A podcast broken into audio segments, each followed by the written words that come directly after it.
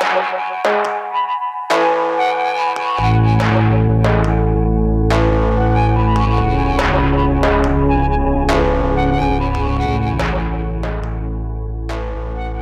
Ну ты не забудь поставить у себя на телефоне беззвучный режим, на, в macOS тоже, если вдруг нужно. Уже стоит, я помню. Слушай, Ром, ну смотри, у нас в общем ситуация такая. Мы за время отсутствия предибилдинга перешли, во-первых, в Discord, как видишь, теперь записываем, потому что здесь есть бот Крейг, который записывает наши бэкап-дорожки, и мы транслируем теперь все это в лайве, то есть к нам в любой момент могут присоединяться какие-то люди, которые нас слушают, и что-то комментировать могут, задавать там вопросы, мы, соответственно, с ними как-то пытаемся взаимодействовать в процессе записи. Это круто круто. И также мы добавили на наш Patreon новые разделы. Там, если ты зайдешь сейчас на patreon.com slash то ты увидишь а, несколько тиров которые люди могут поддержать. У нас сейчас тиры разделены по подкастам. То есть, если раньше мы продавали там а, почтовую рассылку после шоу и там еще ряд различных вещей, то сейчас у нас тиры распределены по подкастам. Есть комбинация и, соответственно, какие-то отдельные вещи.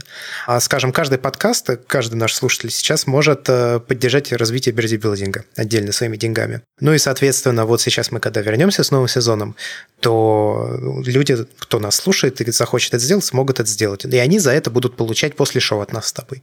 То есть у нас сейчас происходит запись, а после этого мы еще с тобой отдельно уходим в каналчик, вот там сверху находится Берди Админ э, в тусовку, и там мы с тобой еще что-то обсуждаем, может быть, по теме подкаста, может быть, не по теме подкаста, ну, в общем, это не так принципиально.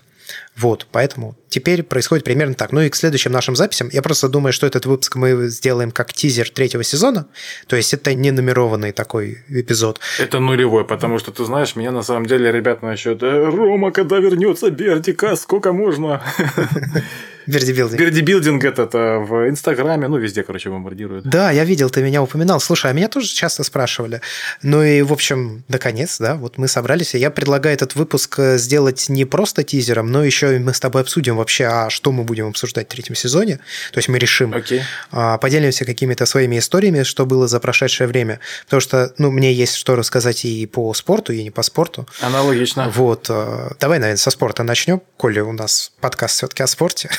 А потом все остальное. Получается, с января я усиленно тренировался практически без пропусков. Каждый день и так далее, и так далее, и так далее.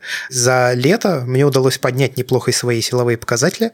То есть я сделал, получается, становую тягу, сколько же это было, 148 килограммов. Для меня это много. Ну, потому что я раньше не мог никогда поднять столько. И это не на один подход, это на повторение то есть это рабочий вес. Круто. И также у меня был прорыв, ну как прорыв, это даже не прорыв, а вот в какой-то момент, ну короче, мы с другом бегали. Не то чтобы супер много и супер регулярно, но мы это делали. И в какой-то момент э, мы когда побежали, в очередной раз мы обычно бегали, знаешь, типа по 5-8 по километров на улице, я имею в виду. И тут я ему говорю такое, давай, короче, мы с тобой, значит, в Кузьминск и лесопарк мотанем ногами от того места, где мы обычно бегаем. Ты такой, ты, ты типа что, долбанулся? Я говорю, да нет, побежали. И мы туда побежали. И мы бежали, бежали. И мы бежали, бежали. И бежали, бежали.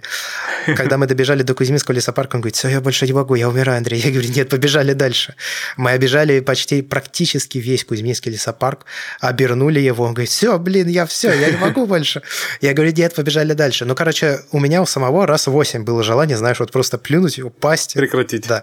Мы пробежали за час сорок, э, получается, если я не ошибаюсь, почти 19 километров. Слушай, ну это практически полумарафон. Да, это был очень необычный опыт. Во-первых, я никогда не был таким мокрым ни после какой вообще в жизни тренировки. То есть, чтобы ты понимал, когда мы прибежали домой, мы ко мне заходим все время, там переодеваемся и так далее, потому что у меня же спортзал обычно находится, дома мы тренируемся. И мы, значит, звоним в дверь, а Вики нету дома, поэтому она открыть дверь не может, нам приходится какое-то время ждать. Мы сидим на полу, мы ждем, потом Вика приходит, мы открываем дверь, и Алиана была в ванной и не могла открыть, я уж точно не помню. Мы заходим, я сажусь на стул, не на свое кресло, а просто на стул с мягкой подушкой, и в мгновение просто, несмотря на то, что после того, когда я уже побегал и уже посидел на полу, я сел на эту подушку, и просто в мгновение она вся промокла моим потом, как губка какая-то. Короче, на следующий день и всю неделю после у меня болела поясница, у меня болели руки, у меня болели икры, у меня болели бедра, квадрицепсы, задница и пресс. Ну, то есть у меня реально болело просто все практически, кроме груди и трапеции. Ну, практически все тело, да. Это кошмар. Но я хочу хочу сказать, что это очень необычный опыт. Ну, то есть цель была какая? Через не могу пробежать, вот не будучи подготовленным к этому, ну, ну как не быть подготовленным, скажем так, не имея опыта э, длинных пробежек. Вот. Ты знаешь, э, вы ну, подготовлены оба. Дело в том, что если бы это сделал простой смертный, он бы умер, э, он бы не добежал эту дистанцию, он бы обрыгался, и ну, это знакомая тема.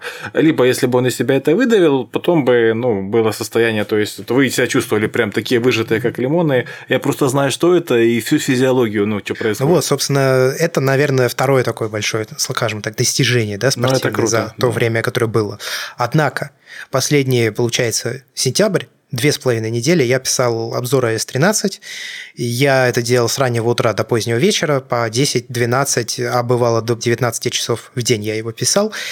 И в результате тренировок у меня толком не было. Питание тоже просто сухо под хвост совершенно полностью пошло, потому что распорядок дня был такой. Потому что времени нет, я встаю, дохожу до Макдональдса, там ем, возвращаюсь, а дальше на силе энергетиков, всякие Red Bull, Адреналин Раша, значит, мы усиливаемся и вперед. Я не знаю, сколько я их выпил, ну, наверное, банок 40. На силе сладких энергетиков, да? А, слушай, я бы с удовольствием брал не сладкие, но они дороже, поэтому я брал сладкие.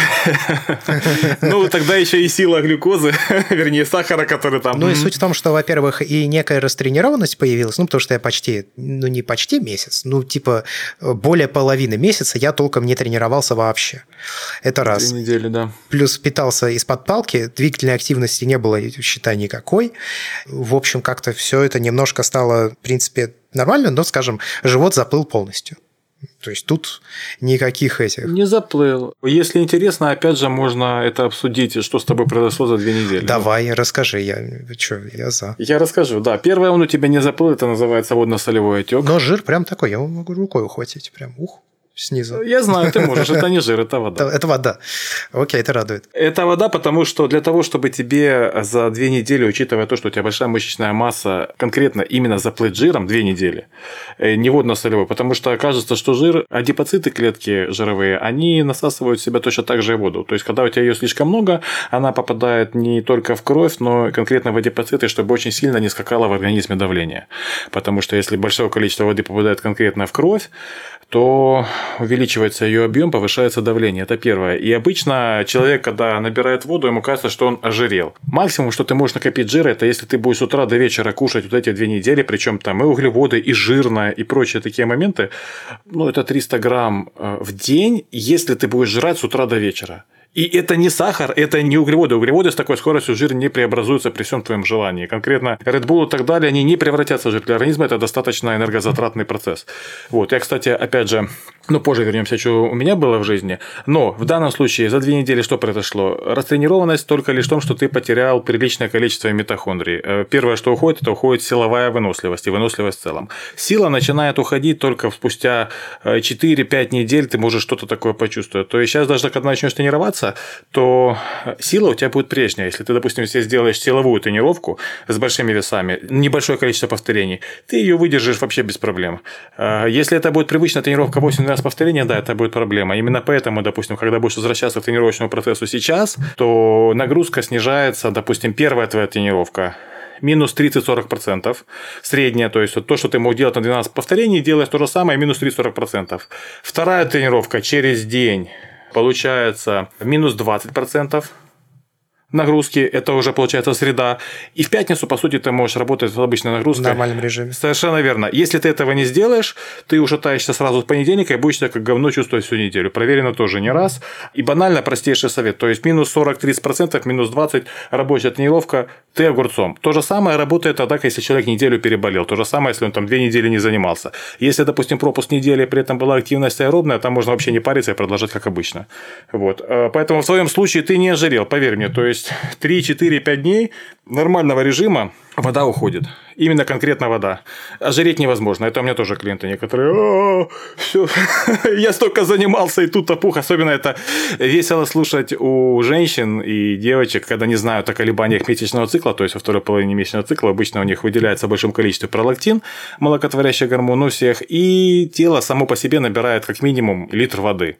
Вот, это естественный процесс. И вот так, знаешь, взвешивается плюс килограмм, опухло. А если еще перед этим что-нибудь соленого съела и... Не-не, вообще перестал взвешиваться, кстати, на данный момент. Давай, наверное, закончу с тем, что, в общем, относительно спорта было у меня еще. Значит, по поводу силовых показателей. Вот я сказал о становой тяге.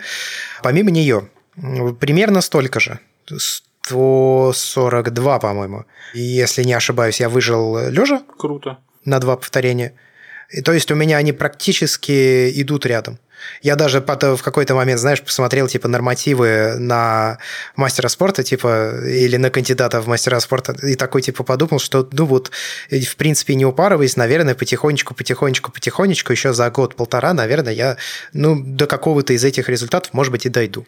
Ну, потому что все это как-то, вот знаешь, плавно-плавно-плавно, скачок, а потом снова плавно-плавно-плавно пошло. Ну, то есть такое. Ноги у меня отстают при этом. Ну, то есть я когда становую делаю, я ее делаю при помощи в основном спины. При большом весе у меня ноги разгибаются, то есть у меня не выходит поднять ногами, а потом дотянуть спиной. Когда вес большой, то у меня ноги чик, разгибаются и дальше спина. Ну, тут еще момент гипермобильности суставов тоже может быть, то есть где-то какое-то слабое звено. Это не то, что слабое звено, да, прости, что я тебя перебил.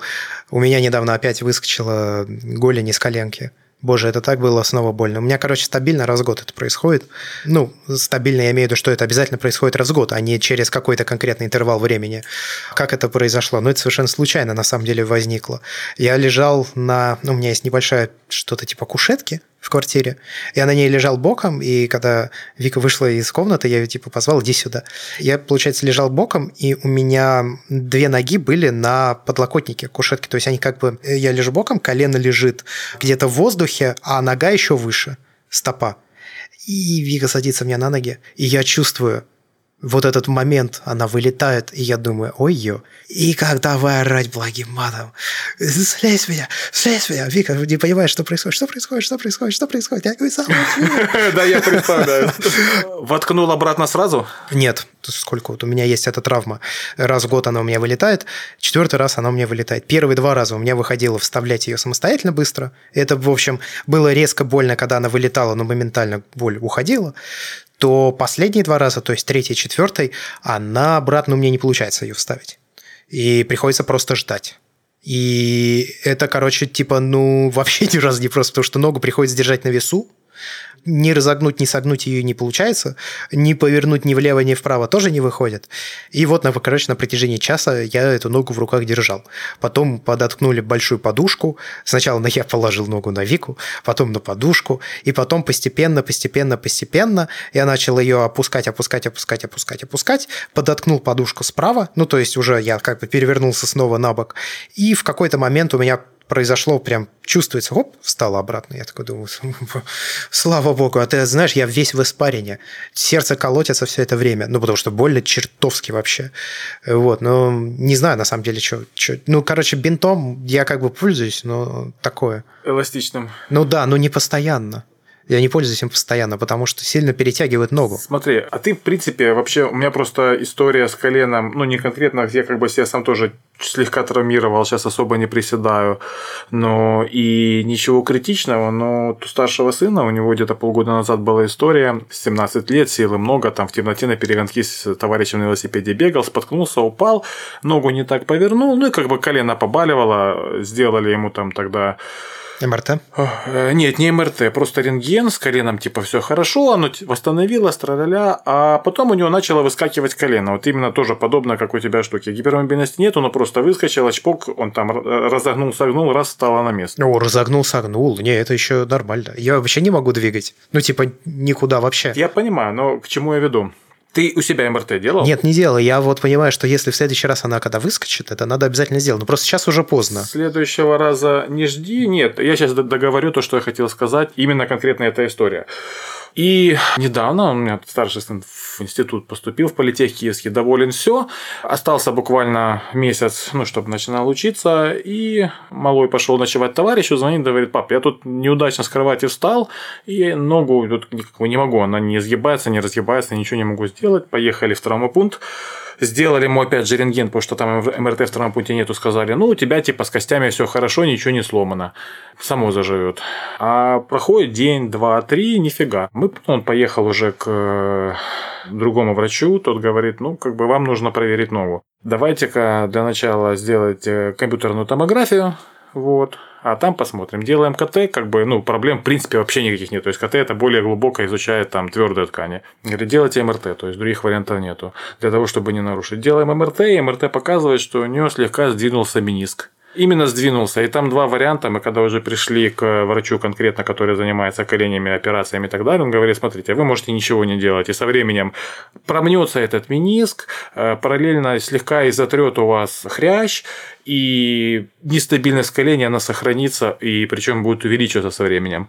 А, либо мы делаем операцию, причем она не инвазивная, то есть там два прокола в колене, одна трубочка с камерой, другая с микроинструментами. Усекают этот миниск, ставят все на место, три недели реабилитация, то есть, в принципе, вот Макс уже через две недели спокойно ходил, через три недели он про это забыл, через там 2-3 месяца можно вообще как нагружать ногу как угодно. Вот, и как врач сказал, говорит, вообще, когда у вас случается что-то с коленом, особенно какая-то травма, не жалейте денег и делайте МРТ. Почему? Потому что конкретная проблема, если сдвигается минис, то есть обратно все становится, но в это время сильно стирается да, хрящ. Я, я чувствую. Вот. Хрящ восстановить, конечно, можно, но это восстанавливается все очень долго.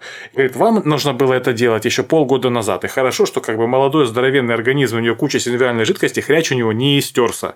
Вот, говорит, та травма, которая у вас произошла, вот конкретно тогда миниск уже сдвинулся, но просто он сдвинулся, потом ногой пошевелил, вернулся обратно. А сейчас его заживало просто просто-напросто. Вот. И тоже он говорит, вот на будущее где-то что-то с коленями происходит, конкретно такое, что прям вот там чувствуете, что там мешает согнуться, разогнуться, вот эти все дела. Сделайте МРТ, там потратите там, ну, у нас это получается там долларов 50, если в долларах полторы тысячи э, гривен или 1700. Вот. Только МРТ может показать, что у вас с коленом. Не ощупывание, не там это, это. Конкретно мягкие ткани, миниски, все это только МРТ. Говорит, просто для успокоения, потому что, говорит, чем раньше вы после этого делаете операцию, у вас не будет никаких последствий, если вы сделаете операцию. Последствия будут, если ее не сделать, либо оттянуть надолго. Ну, как мы с тобой говорили в спецподкасте для инвитро, собственно, нужно проверяться. Совершенно верно. Но я, если честно, коленям как бы, ну, на самом деле, там, допустим, порвать те же крестовые связки очень тяжело. Но вот моменты с менисками происходят довольно часто, и врач говорит, то есть, как бы, да, это прошло неделька, две, У меня знаешь, где это чувствуется, боль? Она чувствуется с внешней стороны коленного сустава. Ну, да, ну, у меня справа нога, справа. Там вот, где проходит э, сухожилие от бедра, вот над ним, в районе колена, а, где она приходит, вот это сухожилие. Я понял. Вот этот шарик, вот он, короче, с ним происходит. Я не знаю, что это. Какая-то часть колена. Смотри, ну, на самом деле, опять же, то есть, э, сделать МРТ, записаться – это полчаса времени. И это может быть действительно просто, действительно, гипермобильность суставов, оно идет там болтаться. Опять же, МРТ покажет, что там. Если там подрастянута, например, крестовая связка, и это из этого происходит, ее, опять же, то есть, могут там слегка стянуть, могут там, ну, там вариантов много. И эта проблема уйдет навсегда. Вот у меня такой опыт был, я очень, ну, как бы, малой там вообще высадился, папа, как же я хотел там десантником быть, все дела. Я говорю, Макс, не парься, все нормально, там, делаем и все. Да, ну, как врач говорит, говорит, например, чемпионка ММА, у нее там та же операция на двух коленях, и все хорошо, то есть, главное. Вот, это касательно коленей. Вот у меня лето как-то так прошло, ну, лето и плюс весна получается, да, мы уже достаточно давно с тобой не слышались. Собственно, какие у меня планы? Давай сразу поделюсь. Во-первых, я хочу немножко освоить гири для разнообразия. Для меня инструмент незнакомый, я в руках его даже никогда не держал. Нет, ну я видел вживую гири, но я никогда даже в руках не держал. Я хочу освоить ряд движений, которые там есть. Мне кажется, что это неплохой инструмент для укрепления верхней части туловища, плечевого, значит, комплекса, да, локтей. Гиревой спорт – это в основном стабилизаторы мышц корпуса. Ноги, да. предплечья, опять же. В принципе, все, да. Опять же, кстати, гиревой спорт – это такая же техника, как и в тяжелой атлетики? Все от техники зависит. Меня это и привлекает, но, собственно, я не планирую бросать обычные тренировки, но вот я хочу добавить еще какой-то гиревой спорт, скажем так. Я, ну, не спорт скорее, да, а просто тренировки с гири, я так скажу. Да, хочу попробовать, посмотреть, что из этого получится. Благо, гири у нас есть, ну, оказалось, что у друга есть гири дома 24 килограмма, совершенно стандартная, без всяких там наворотов в виде повышенного веса или еще чего. Вот э, когда мы с ним в следующий раз будем тренироваться, я пока не знаю. Ну, наверное, на этой неделе, либо в начале следующей. И вот вот как раз опробуем, да, посмотрим. Я еще, наверное, последнее скажу в тренировках своих, знаешь, что добавил? Э, статическую нагрузку. Очень хочу сказать, эффективно она работает. Но статическая нагрузка какого рода? Я ее подсмотрел в каком-то видеоролике. Значит, есть статическая нагрузка на ноги. Значит, ты упираешься спиной в стенку, отставляешь ноги от стены, опускаешься до, чтобы бедро было параллельно полу и стоишь. Прикольно, да-да-да. Но меня хватает типа на где-то полторы минуты, минута 40, минута 50, после чего, ну, терпеть больше я не могу. Не только терпеть, энергия мышцы кончается. Мышцы закисляются дико-дико, и первое – это жжение молочной кислоты, то есть ЦНС грузится по полной программе, второе – энергия просто заканчивается, и все. Ну вот, после, собственно, первого раза, когда мы это с другом попробовали, ноги болели так, как не болели уже очень давно. Вот что хочу сказать. Ничего, я знаю, что это не прямой индикатор чего-либо. Это новая непривычная работа, и вот при этом ты хорошо подгрузил свои красные мышечные волокна, те, которые окислительные, которые, в принципе, особо в силовухе сильно-то и не работают. Ну, они-то все работают, но в данном случае погрузил полностью их. Привычная тема, почему у меня вот очень интересные тренировки сейчас уже последние недели три, наверное, вот. До этого фактически, если говорить обо мне, то это была просто поддержка. Хотя месяц я попробовал тренировки интересные на силовую выносливость там, с кластерными движениями. А расскажи чуть подробнее. Да. Суть в чем? Допустим, вот у нас месяц, в этом месяце 4 микроцикла, 4 недели. Все недели немножко отличаются друг от друга. То есть упражнения одинаковые, но отличается количество повторений, количество подходов. То есть там либо это будет э, меньше повторов, больший вес э, и большее количество подходов, либо наоборот, чуть-чуть меньшее количество подходов, больше повторов, меньше вес. Вот такие вот колебания. И в конце тренировок многих есть так называемая добивка, когда, допустим, там 50 отжиманий от пола с ногами на какой-нибудь подстав. Да, мы практикуем. Вот, либо там 50 тяг, это вот в конце прям так, чтобы загрузить рабочую мышцу там до полного изнеможения. И кластерное движение, я раньше такое не пробовал, тема достаточно интересная для того, чтобы там большой достаточно вес увеличить количество повторений с ним. То есть, допустим, жим штанги лежа. Кластер 4, 3, 3, 3, 3. То есть 4 микро подхода по 3 повторения и между ними отдых 10 секунд. То есть 3 повторения сделал, расслабился, 10 секунд дышишь. Снова сделать три повторения, 10 секунд дышишь. Снова сделать три повторения, 10 секунд дышишь. И еще раз то же самое. Вот. Э, получается, что ты за счет вот этого малюсенького отдыха, в принципе, ты там успевает, ну, по минимуму что-то восстановиться, но большой вес ты поднимаешь большее количество раз. То есть у меня там был там как граничный вес, допустим, на 8 повторений. Я в режиме кластеров его же сделал на 12 повторений. Необычный интересный опыт, и в целом как бы за месяц проверил, понравилась. Тема такая довольно интересная. Я так знаю, что впервые начал тренировать плечи когда я вообще в целом начал тренировать плечи, я не знаю, почему так получилось, но мои тренировки очень быстро пришли к виду типа 15 повторений, не руки опустил прям полностью вместе с гантелями. Я разведение в основном, потому что и тогда делал, и сейчас в основном разведение делаю. Подождал типа несколько секунд, снова поднял, еще 15 повторений, снова опустил, еще подождал, 12, 8. Вот это тоже работа в кластерах, да, но я попробовал именно предельные максимально большие веса для кластеров. Еще интересные моменты были, допустим, допустим, подтягивание там обратным хватом, то есть такое объединение, то есть э, тренировка там отчасти задевается и бицепс, и, и спина, ну, опять же, работает и то, и другое максимальная нагрузка.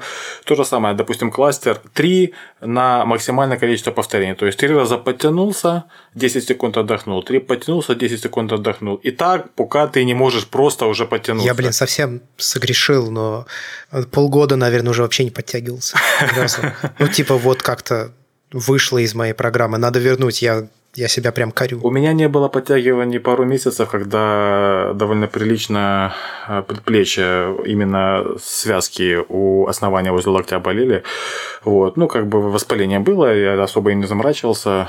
Подтягивание больше всего это отражалось, но постепенно прошло, и проблемы это нету. Вот, это такой был опыт-эксперимент, мне он очень понравился. Второй эксперимент, так называемый, это после моей силовой работы я не то чтобы забил на питание, но у меня была примерная калорийность в районе 4-4,5 тысяч, собственно, и расход на этом уровне, потому что, опять же, там полдня по тренажерке бегаешь, полдня ты что-то сидишь, пишешь, плюс мои тренировки, плюс кардио, плюс все.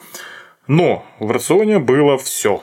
То есть это были, могли быть какие-то сладости, особенно когда в кино идешь. Это единственное, у меня всегда сохранялся уровень жира, старался держать на уровне 1-1,2 грамма на килограмм веса тела, и белок обязательно у меня был не менее 2 грамм на килограмм веса тела. Углеводы могли быть какие угодно. Это не значит, что я там обжирался с утра до вечера сладостями, но мог себе позволить каждый день, и я не стал жирным. Вот. Э, то есть, э, причем это ж не просто, это вот у меня вот такая солидная калорийность 4-4,5 тысячи была в течение там трех или четырех месяцев. Ну да, это никак, в общем, не помешало. А какой расход у тебя был? В среднем у меня получается как раз такое и есть. Он где-то 4200, 4300 с учетом тренировок, с учетом двигательной активности. Более того, я сейчас с Apple Watch временно пересел на Polar Vintage V или 5, то есть последнего поколения поларовские топовые часы Титан. И вот у них, они мне даже намеряют, бывает и по 5, по 5,5 тысяч калорий, особенно, например, вот если в бане. Я в них, ну, такие крепкие часы, даже в баню заходил, и получается, за счет у меня средний пульс, впервые обратил внимание на пульс, и как бы знаю, что он повышается, что когда ты в парилке, конкретно в бане, он скачет от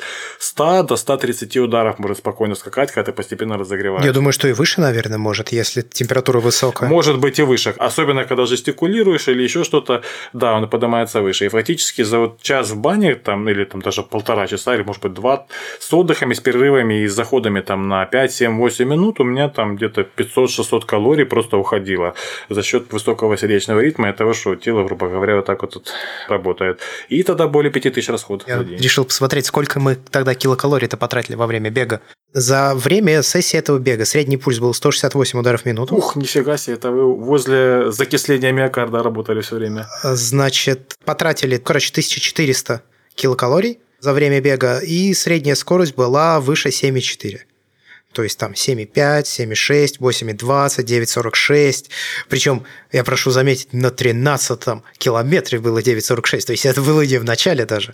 Это мы там где-то потом ускорились. Это какое-то второе или третье дыхание уже, наверное. Это, это четвертое уже было. Суммарно их было штук 5, наверное. Ну, то есть, причем, знаешь, а, третье достаточно легко далось. Ну, то есть, вот на первом, типа, ну так, окей. Потом у тебя открывается второе дыхание, когда оно начинает заканчиваться, становится еще тяжелее. Открывается третье, все очень просто наступает четвертое, и кажется, что все. Ну, типа, вообще все кажется. Слушай, а вы, когда бежали, вы с собой не брали каких-то энергетических там гелей или что? Прям на сухую. И не пить? Нет, ничего не брали, вода была. Угу, хорошо. Плюс это было, получается, уже достаточно тепло, ну, солнце светило. Хорошо, что мы рано утром побежали, а не днем. Мы бы умерли просто днем, если бы бежали.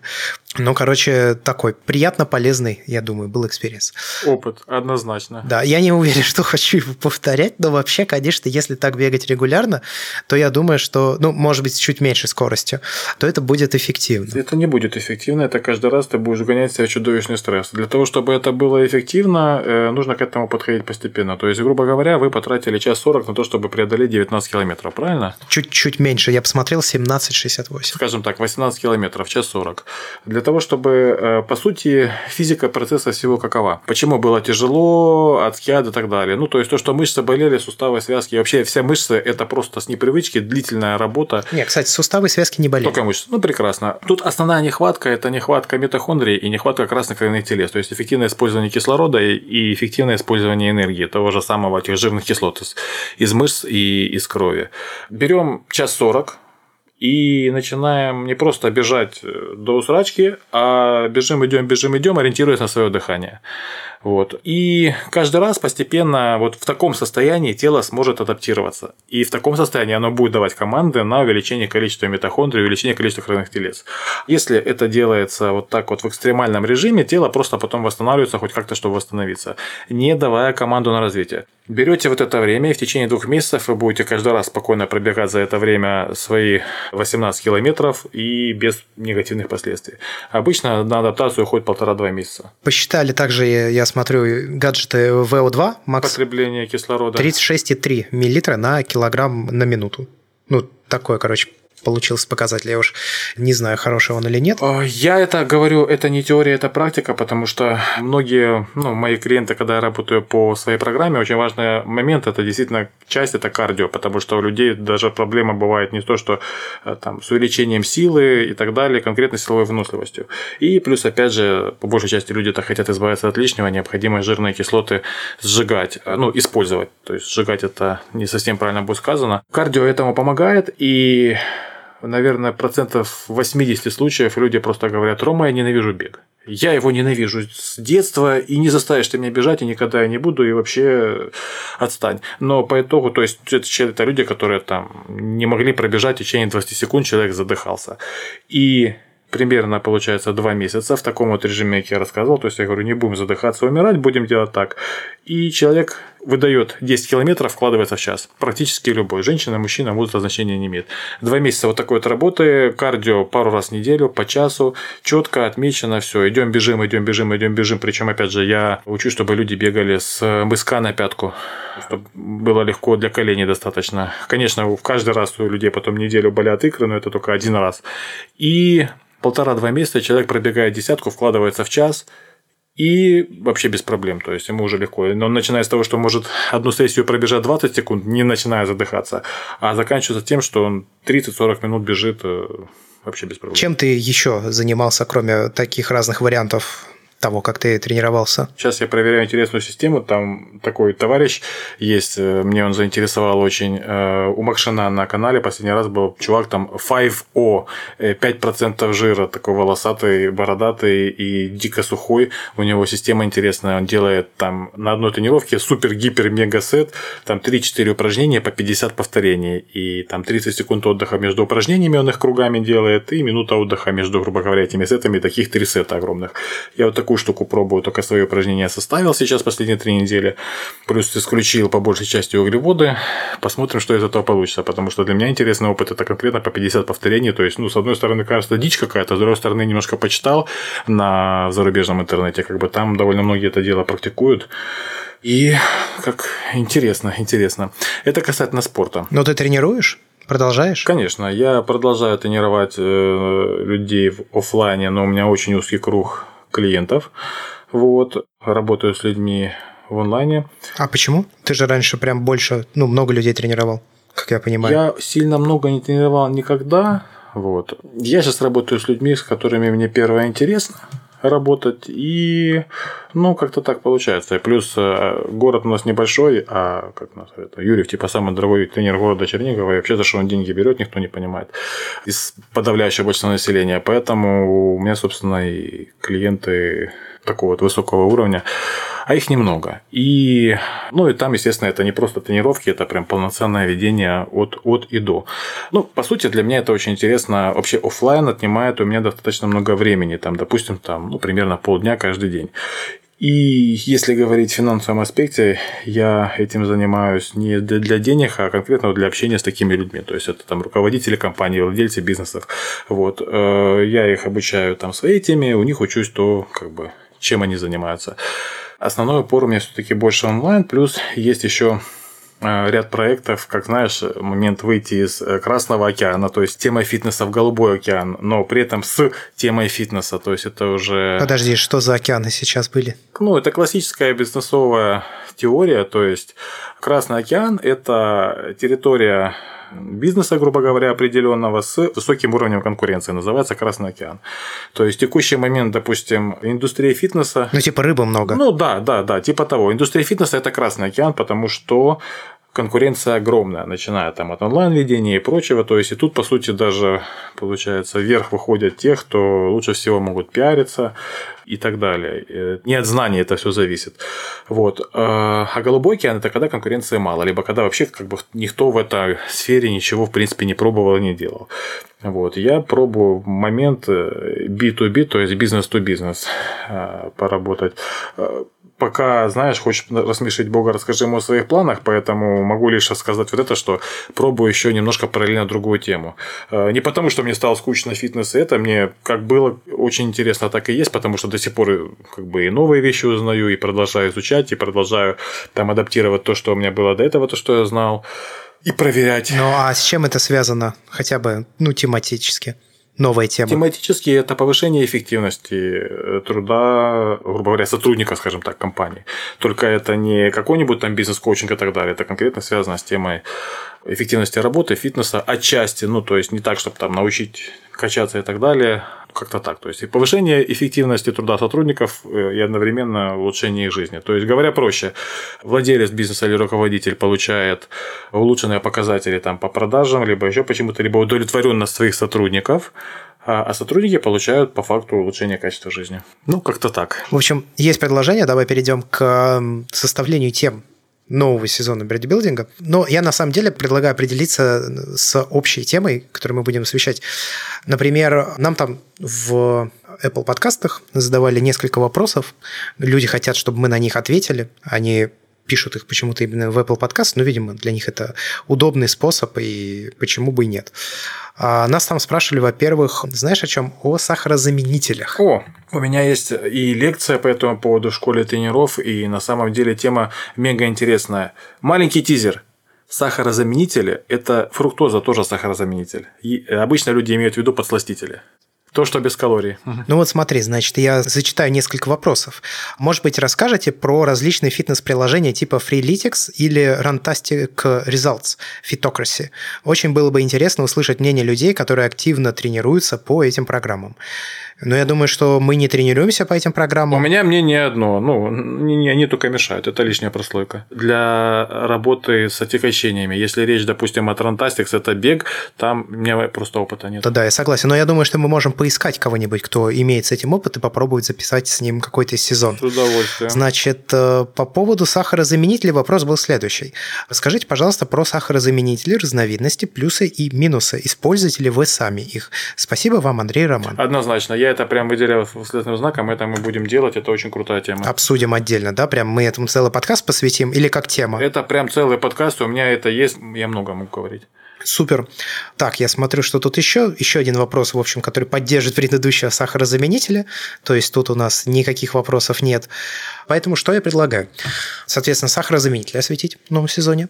Я буду делиться в live-режиме своими наблюдениями. Советами я не могу делиться, наблюдениями буду делиться по гиревому спорту, ну, точнее, не гиревому спорту, а по тренировкам с гантелями. Вот.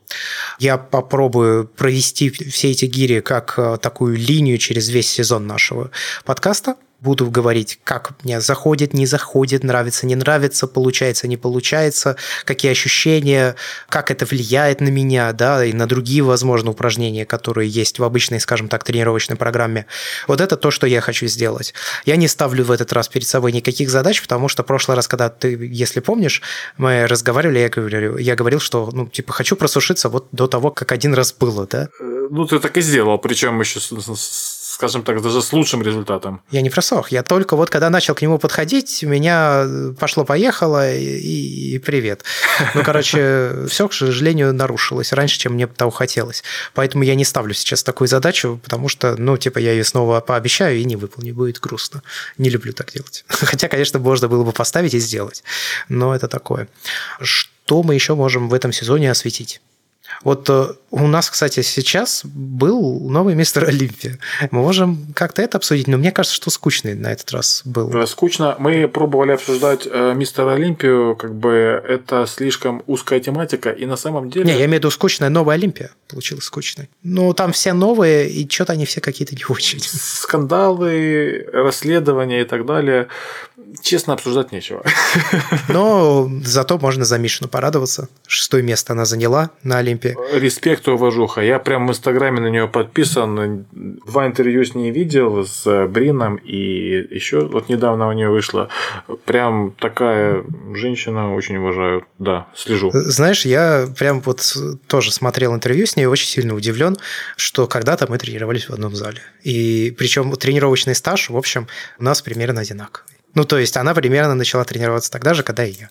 И это, конечно, вообще удивительно.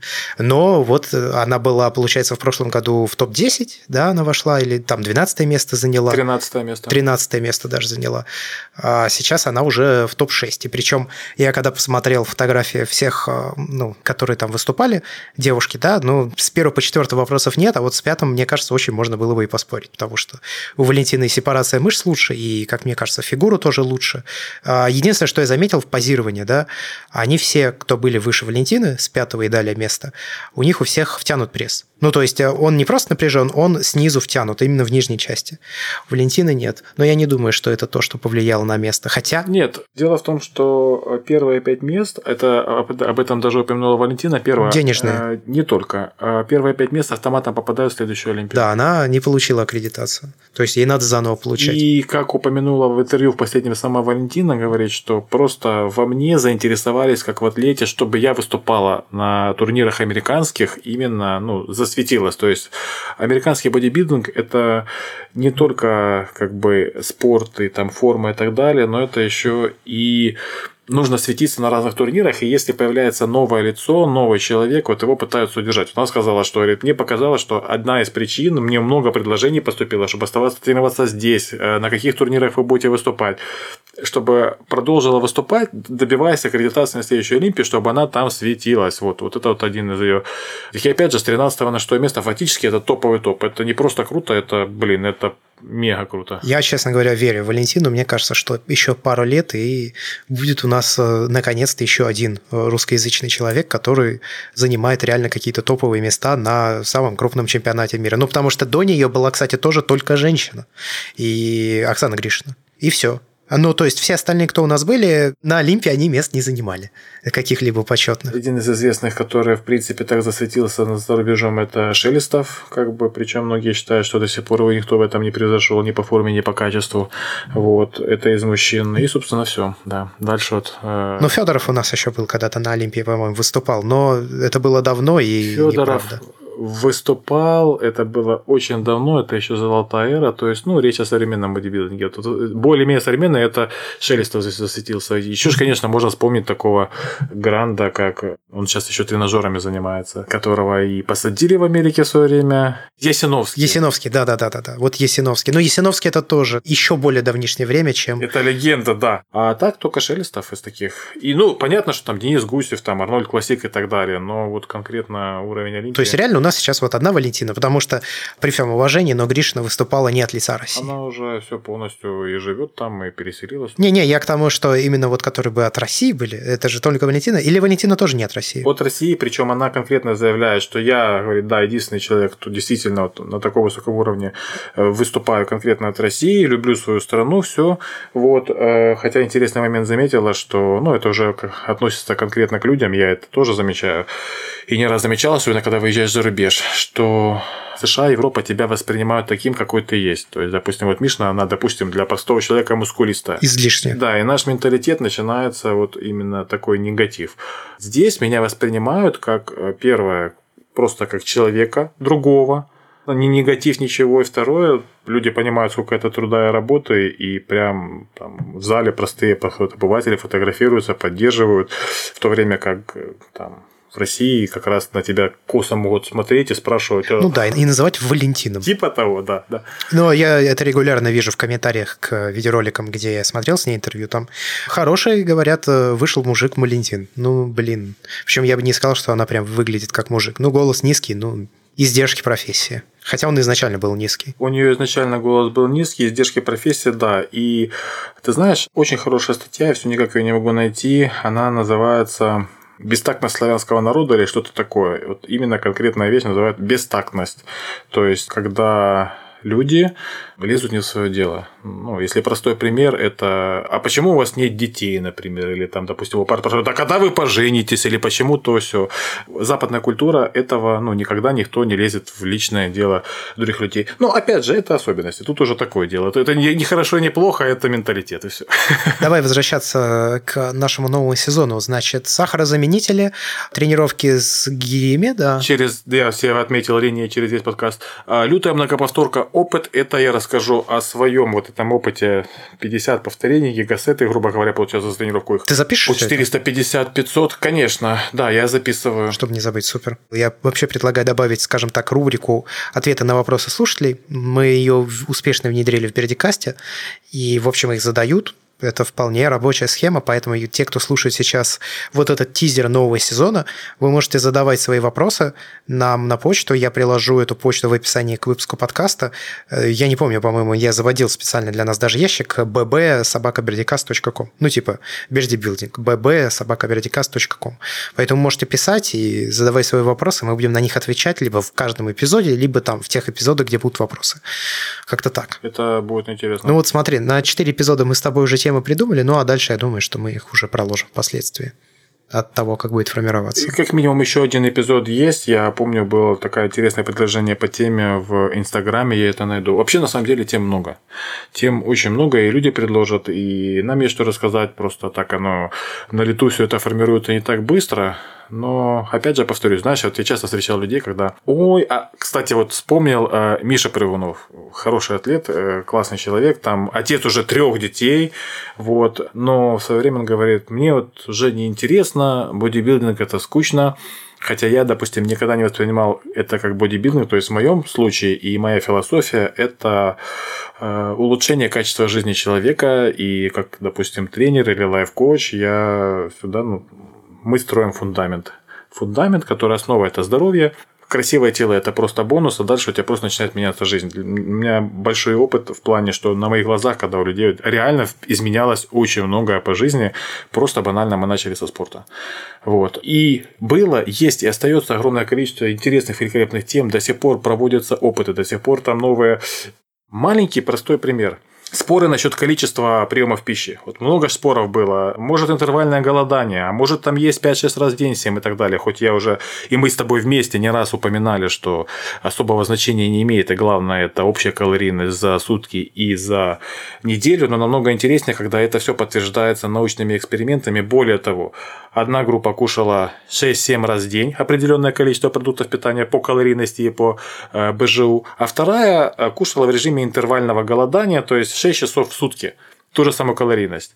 И в итоге через 2 месяца результат полностью на 100% идентичны в потере жировой ткани. Причем, что питались они совершенно по-разному. То есть количество приема пищи здесь вообще никаким боком не, не налазит. Поэтому кушай ты хоть раз в день, хоть 5 э, раз в день, хоть 10 раз в день, хоть полтора раза в день, это закон сохранения энергии. Ушло больше, чем пришло, ты будешь худеть. И, и наоборот. А дальше это уже манипуляция, психология, может это выдержать или нет, и просто жизненный комфорт, и все. Ну и просто, грубо говоря, упрощаешь себе то, как ты собираешься ну, выдержать этот колораж, и дальше уже придумываешь некие схемы, как это сделать так, чтобы обмануть свою голову и сказать, типа, ну это же не так сложно, как тебе кажется. Ну ты же можешь. Я придумал тему. Возвращаемся к спорт-гаджетам только. Спорт-гаджеты. Э, например, наушники. У меня великолепный опыт сейчас. Я пользуюсь, во-первых, Power Beats, вот эти последние, которые без проводов вообще. И параллельно с ними я еще прям не выдержал и обзавелся последними беспроводными наушниками Sony с активным шумоподавлением, которые маленькие. Там 1000XM3, SW, что-то такое. И тоже они позиционируются прям, ну, короче, это реально интересный опыт. Опыт там, допустим, по тем же часам, например, вот у меня есть сейчас возможность сравнить э, Apple Watch и топовый-топовый спортивный компьютер Polar. Блин, ну, прям опыт э, вообще очень интересный, потому что я в щенячьем восторге от того, чего мне насчитывает Polar, как это все расписано, вот эти все жирокалории, тренировки, все. И при этом я понимаю, насколько Apple Watch уникальные, невероятные, самые крутые, какие только могут быть на свете смарт-часы то, что касается уведомлений, комфорта пользования. Слушай, ну это интересно, да. У тебя есть возможность сравнить? Это можно прям прочувствовать, извини за выражение, жопой, когда ты конкретно вот, вот отказался от одних, пользовался другими сразу после вот Apple Watch. Потому что реально я к Apple Watch настолько привык, что казалось, блин, да так и должно быть. То есть у всех так. Переходишь на ну, другие... понимаешь, что не так. Да. Ты не просто понимаешь, это тебя как сковородой по голове бьет. Это прям вот, ну, короче, это вот я пишу прям спортгаджеты. Супер. Слушай, но я предлагаю на самом деле на этом тизер заканчивать. У нас тизер получился почти почти на час, мне кажется, это вообще немало, более чем достаточно. Поэтому те, кто ждали бердибилдинг, вот мы возвращаемся, записали сейчас тизер, на следующей неделе будем записывать уже первый эпизод, и услышимся в следующих выпусках подкаста. Всем пока, на связи.